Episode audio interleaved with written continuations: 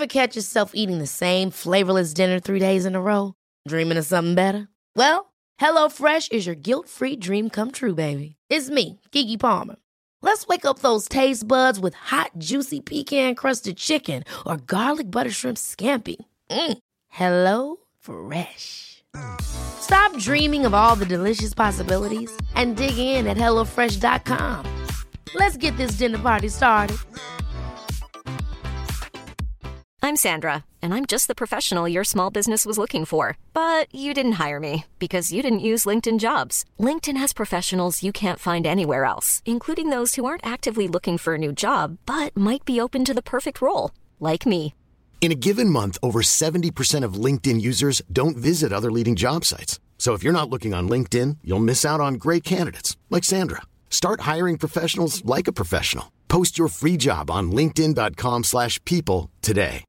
Quality sleep is essential. That's why the Sleep Number Smart Bed is designed for your ever evolving sleep needs. Need a bed that's firmer or softer on either side? Helps you sleep at a comfortable temperature? Sleep Number Smart Beds let you individualize your comfort so you sleep better together. JD Power ranks Sleep Number number 1 in customer satisfaction with mattresses purchased in-store. And now, save 50% on the Sleep Number limited edition Smart Bed for a limited time. For JD Power 2023 award information, visit jdpower.com/awards. Only at a Sleep Number store or sleepnumber.com. Did your parents cause your eating disorder? The What's Eating You podcast is a series of mental health topics that are designed to make you think, learn, educate, and validate. Enjoy the show. For those who don't know me, my name is Steph and I'm a psychologist and I'm the host of the What is Eating You podcast. And on today's episode, I have an inbox message on Instagram from someone who's given me consent to share their story, their insights, their struggles, and basically their experience with an eating disorder and how their family was involved. This message comes from a male, which is super interesting because males generally don't report to treatment as much as females, or eating disorders are usually very expected to just happen in the female population. So I'm really glad that this message came from a male and we can share it today. Hey Steph, I have a small story that I thought could give insight on how impactful parental influence can be on eating disorders. People don't realize how deep it goes.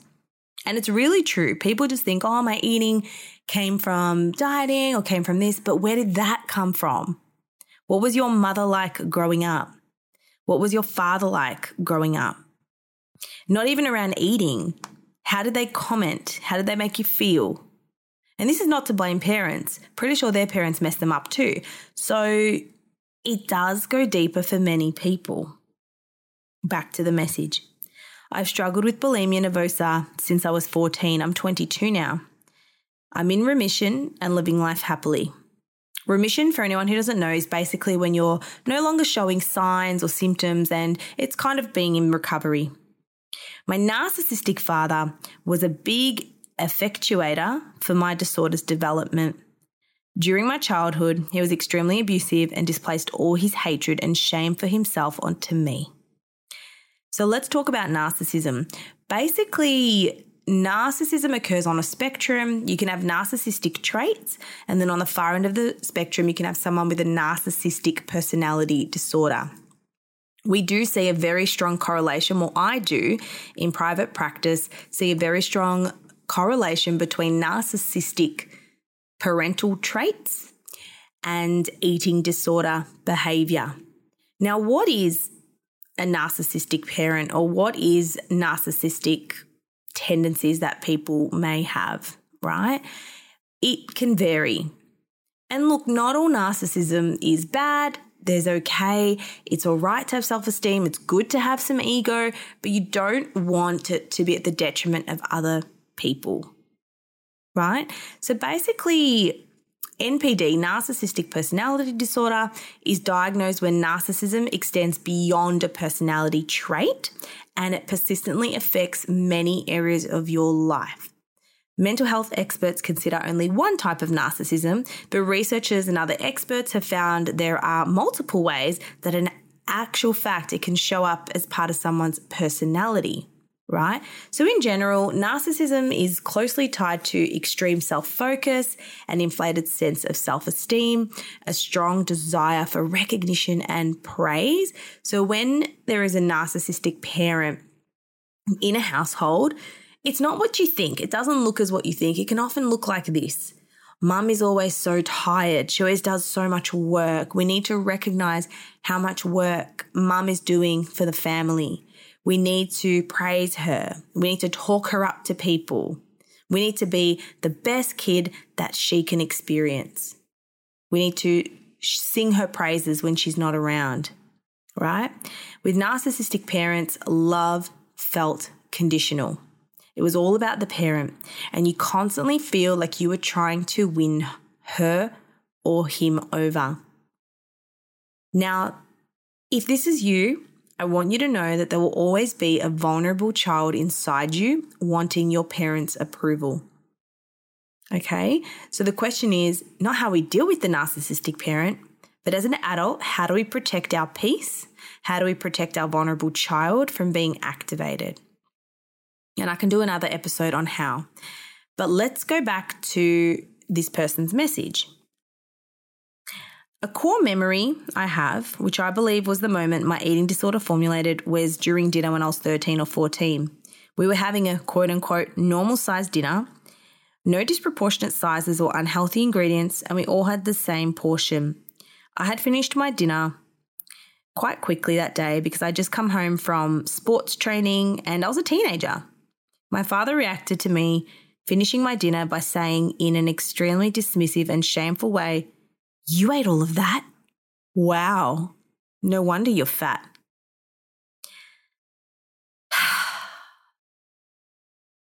Where do we go from here? I don't even know how parents think it's okay to say this, right? And they might say, Oh, I'm just trying to help you. I can't say anything. I can't talk without you getting upset. It is true, you are overweight, etc parents, children, when young developing brains, because your brain doesn't develop until you're 25, they don't hear and think, my parents said, this is why you're fat. All they hear is, I am fat. I am unworthy. I am unlovable. My parent hates me. If my own parent hates me, how can anyone in the world like me? Now, if this parent is a narcissist, an important thing to know is that narcissists rely on others for self validation and self worth. And often they are projecting their own volatile feelings about themselves, their own low self worth onto others. And this is what could be happening in this dynamic. I feel so crap inside that I'm going to project this onto my young child. I'm going to comment on them. I'm going to get a reaction out of them. Because if I get a reaction out of this child, then the focus is taken off me, in a sense. It's called narcissistic supply. They look for ways to get supply from other people that makes them feel good because narcissists deep down often have a very fragile sense of self. They have a very fragile sense of who they are as a person. When he said that, all I could think in my mind was, I now remember why I have a debilitating eating disorder, personality disorder, substance abuse disorder, and have attempted suicide multiple times. Thank God I'm one year into DBT slash schema therapy and have an amazing psychologist because if this happened a year or six months ago, I would have had five tubs of ice cream, five joints, half a bottle of vodka, and substances as well. I want to share this because it's an eye opener. I'm also an Australian Psych Honours student and I love your TikTok. Thank you so much. So, how can a narcissistic parent, or how does a parent who criticizes your weight lead you to develop an eating disorder? Let me tell you. One, Early in childhood, you are basically a blank slate, and your early childhood experiences pave the way for how you see the world. How you see the world is known as a schema. And when we talk about schema therapy, this is what we refer to. So, schema essentially is your representation of how you see the world around you. It came from Young, 1990, who developed schema therapy. And this was for people who failed to respond to traditional therapy, such as cognitive behavioral therapy. So, people with personality disorders, uh, alcohol use disorders, substance use, all of that. Now, our schemas begin as adaptive and they're relatively accurate representations of a child's environment, but they can become maladaptive and inaccurate as the child grows up. Now, your schemas, how you see the world, plays a major role in how individuals think, feel, act, and relate to others. So, for example, say as a child I got bitten by a dog. My schemas or beliefs around dogs is that dogs are dangerous, I need to stay away, I can't be near a dog, can't be trusted. And that influences how I think and feel and how I act around dogs. I may avoid them. I may be very cautious. I may think all dogs, I might generalize that and think all dogs are dangerous. And this can affect areas of my life. Now, schemas, our beliefs are triggered when individuals encounter environments reminiscent of the child environment that produced them.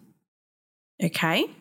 So, for example, if as an adult, a dog is in my vicinity and that triggers this schema oh my God, dogs are dangerous. I'm in trouble. I'm not safe. I'm going to feel the same way I did as a child.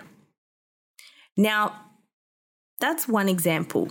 Early maladaptive schemas or unhelpful beliefs are the result of unmet emotional core needs. So, aversive childhood experiences such as narcissistic parents, neglect, abuse, not being validated. And it doesn't have to be extreme. This is why a lot of people miss this piece of the puzzle because they think, oh, it's not like I was abused. It's not like I was neglected. It's not like my parents didn't feed me. Doesn't matter. If you haven't heard of the ACE test, which is aversive childhood experiences, if you score more than four or higher, I might do another episode on this. Little things, not being listened to as a child, not being validated, not being hugged, not having affection, parents not telling you that they're proud of you. Things like that affect you as a child. And when your core emotional needs are not met, this leads to maladaptive beliefs in different areas of your life. So, for this young guy who, uh, from a young age, was told he was fat by his dad, he ate too much, in that moment, he would have developed maladaptive beliefs. I'm not good enough. Dad doesn't love me. No one loves me.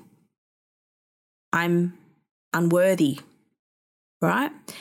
And then when that belief is dysregulated, when that belief is activated, that then sets off layers of coping. Now, these modes, coping modes or coping responses, are the specific behaviors through which these three broad coping styles are expressed. So there's basically three coping styles. So when we get a negative belief, there's three coping styles. There's surrender, avoidance, overcompensation. Now, when we talk about binge eating, drugs, and alcohol, that this guy's talking about, this is an avoidance strategy. It's called a detached self soothing coping mode. So, to deal with the negative feelings, the negative beliefs, they detach and they self soothe through food, through alcohol, through drugs. Because when I'm in this numbed state, I don't have to deal with my dad's beliefs. I don't have to deal with my dad's thoughts. I don't have to defe- deal with this defective side of me. And defectiveness often has strong associations with personality disorder symptoms as well. And they find that individual schemas have been found to be significantly associated with theoretical relevant personality disorders. Right? So, for example, Uh, our schemas around mistrust and abuse is really highly correlated with paranoid personality disorder. Yeah. Control, self discipline, insufficient self control, and self discipline is associated with borderline personality disorder, which I'm assuming that's the personality disorder this person is experiencing. So, different beliefs, different experiences can lead to the manifestation of different mental health conditions. Now, I'm really happy that this person has been in therapy and they said they're one year into it. The reason therapy doesn't work for many people, they think it doesn't work, is because they don't stick it out. Your whole life has formed who you are today. Your whole life has formed your habits. It's not going to take 12 sessions. It's not going to take a Medicare mental health plan for many people with deep seated stuff. And you got to commit to the process. It's like going to a gym. You go once a week for four weeks. How much is it going to change? Versus you do that for a year or you go to the gym and you eat healthy and you have balance and you have a good night's sleep and you have rest, who's going to see more results? The same is go to therapy, apply the strategies, do the reading, ask your therapist questions.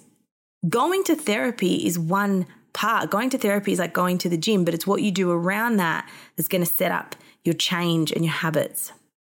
So if this is you and you're thinking, oh my gosh, I struggle with this, I've probably got really bad schemas. What do you do about it? The first thing is to build your awareness, your psychological awareness. So when you feel triggered or upset, write it down. What am I experiencing? What am I thinking? What are my unhelpful beliefs? What are my unhelpful behaviors? Yeah. And once you do this over time, you're going to start to notice themes. Are there themes around worth? Are there themes around being faulty? Are there themes around mistrust and abuse? Are there themes around perfectionism? Are there themes around being over controlling of others? Then you're going to notice how do I cope with this? Well, when I feel this way, I go smoke. When I feel this way, I go binge and purge.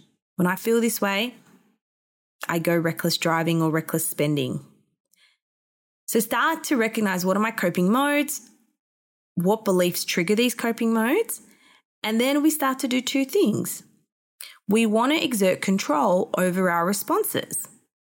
We want to increase our healthy adult mode. So, all these modes I'm talking about, all these schemas, there's a part of us called the compassionate adult or the healthy adult mode. And this is the part we build in therapy. And we're not born with this part. So, we have to build this part. So, obviously, this person who's messaged me, they're building that part and they're only 22. Their brain doesn't develop till they're 25. So doing this is the best thing you can do. So if you can start to journal this, increase your awareness, you can then start to exit control over your responses. And this is when we work on schema healing. We heal the responses, we heal the beliefs rather than perpetuating it. So, schema perpetuation means we reinforce that negative belief. So, if I believe no one likes me and I avoid going to parties, if I keep avoiding parties, I'm perpetuating that belief that no one likes me. So, you've got two choices you keep perpetuating the problem, or you work towards healing it. Remember, a schema is a set of memories, emotions, bodily sensations, and cognitions. So, healing involves diminishing all of these intense memories connected to the belief. And there's so much there's behavior change, there's thought change, there's a lot that comes with it. I can do another episode if you have enjoyed this. A massive thank you to the person who sent in their story. If you have a story to share or a dilemma that you think people will benefit from listening, send me a DM on Instagram I really love reading them and I appreciate people who contribute to the podcast. Thank you so much for being here. Thank you for listening for this amount of time. I'm grateful that you are here and you're investing in yourself. This is the first step to becoming the ultimate version of you. Have the best day. Remember, you're amazing and I'm proud of all you've accomplished so far.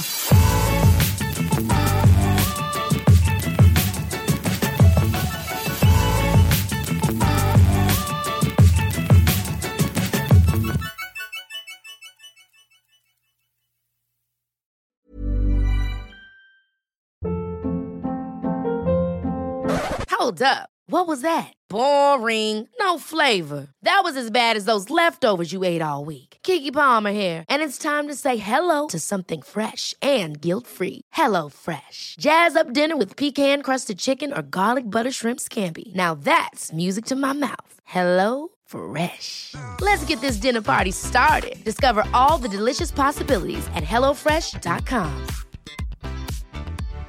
Hi, I'm Daniel, founder of Pretty Litter. Cats and cat owners deserve better than any old fashioned litter. That's why I teamed up with scientists and veterinarians to create Pretty Litter. Its innovative crystal formula has superior odor control and weighs up to 80% less than clay litter. Pretty Litter even monitors health by changing colors to help detect early signs of potential illness. It's the world's smartest kitty litter. Go to prettylitter.com and use code ACAST for 20% off your first order and a free cat toy. Terms and conditions apply. See site for details. Imagine the softest sheets you've ever felt. Now imagine them getting even softer over time. That's what you'll feel with Boll and Branch's organic cotton sheets. In a recent customer survey, 96% replied that Boll and Branch sheets get softer with every wash. Start getting your best night's sleep in these sheets that get softer and softer for years to come. Try their sheets with a 30-night guarantee. Plus, get 15% off your first order at bollandbranch.com. Code BUTTERY. Exclusions apply. See site for details.